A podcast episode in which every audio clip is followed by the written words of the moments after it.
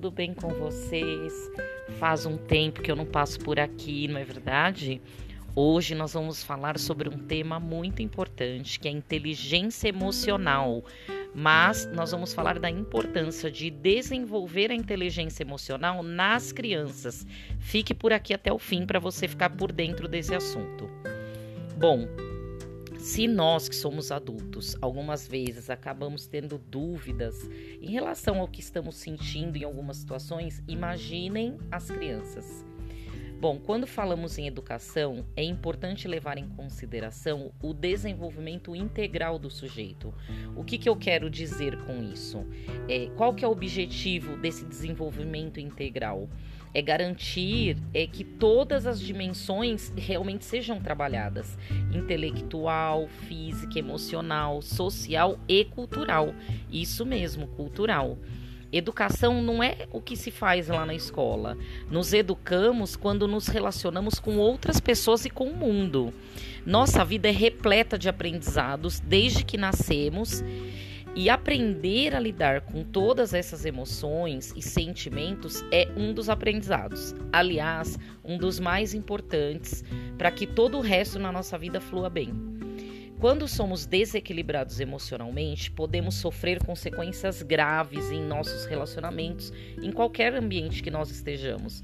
Ou seja, isso pode afetar a nossa vida social, nossa vida profissional, nossa vida pessoal. Quantas pessoas você deve conhecer que são desequilibradas emocionalmente. E o mercado de trabalho hoje, ele não perdoa, gente. Hoje, uma das habilidades mais reconhecidas profissionalmente são as habilidades emocionais, ou seja, de relacionamento.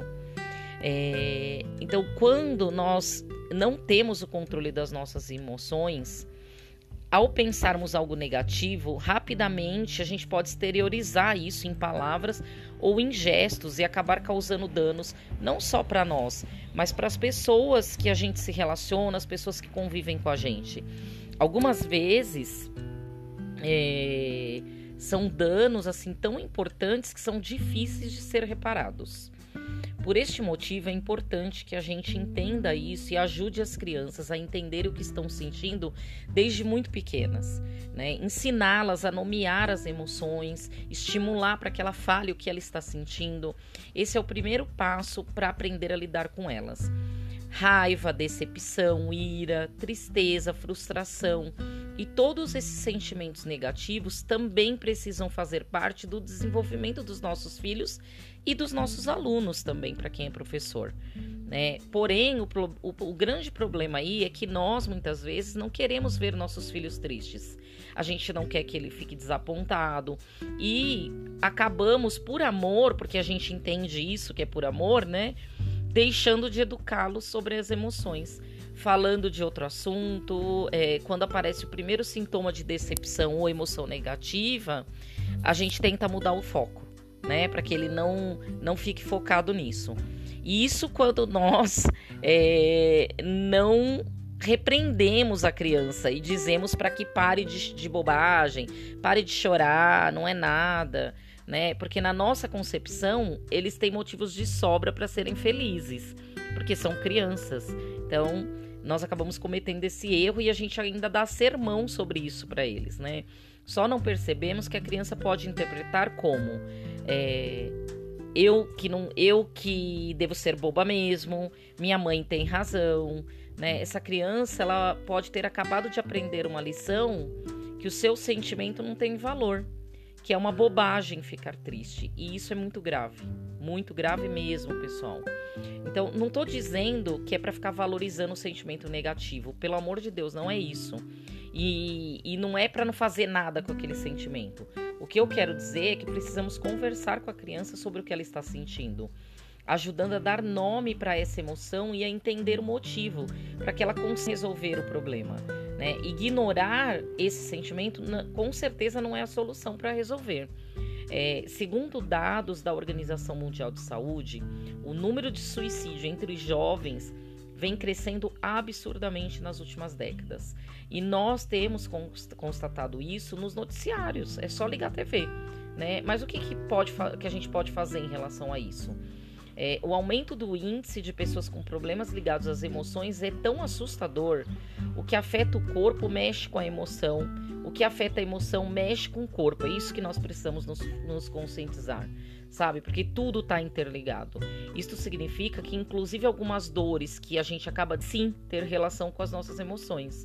Entendeu a importância de ensinar o nosso filho, os nossos alunos a lidar com essas emoções? E a empatia é a melhor ferramenta para lidar com situações em que a criança esteja vivenciando emoções negativas.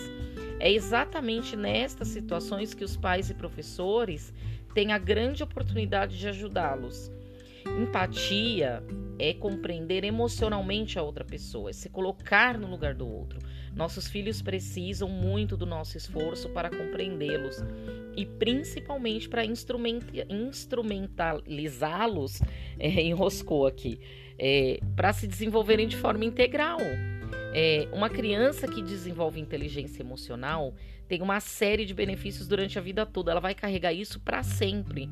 Ela terá uma autoestima elevada, ela aprenderá com muito mais facilidade, ela vai saber reconhecer e valorizar os próprios sentimentos e emoções, irá se relacionar melhor socialmente com as outras pessoas e adquirir habilidades para resolver melhor os conflitos e os problemas que certamente surgirão aí no decorrer da vida, né? Porque isso faz parte do nosso crescimento. Então toda mudança começa com o exame de consciência. É, não perca essa oportunidade né, de aprender a lidar com as emoções ensinar seus filhos a, a, lidarem com as emoções, né? Você terá maior facilidade, inclusive, para ajudar as crianças que convivem com você. Se você fizer isso primeiro com você, tá bom? Então essa, esse é o podcast de hoje. Espero que vocês tenham gostado. Beijos e até o próximo episódio.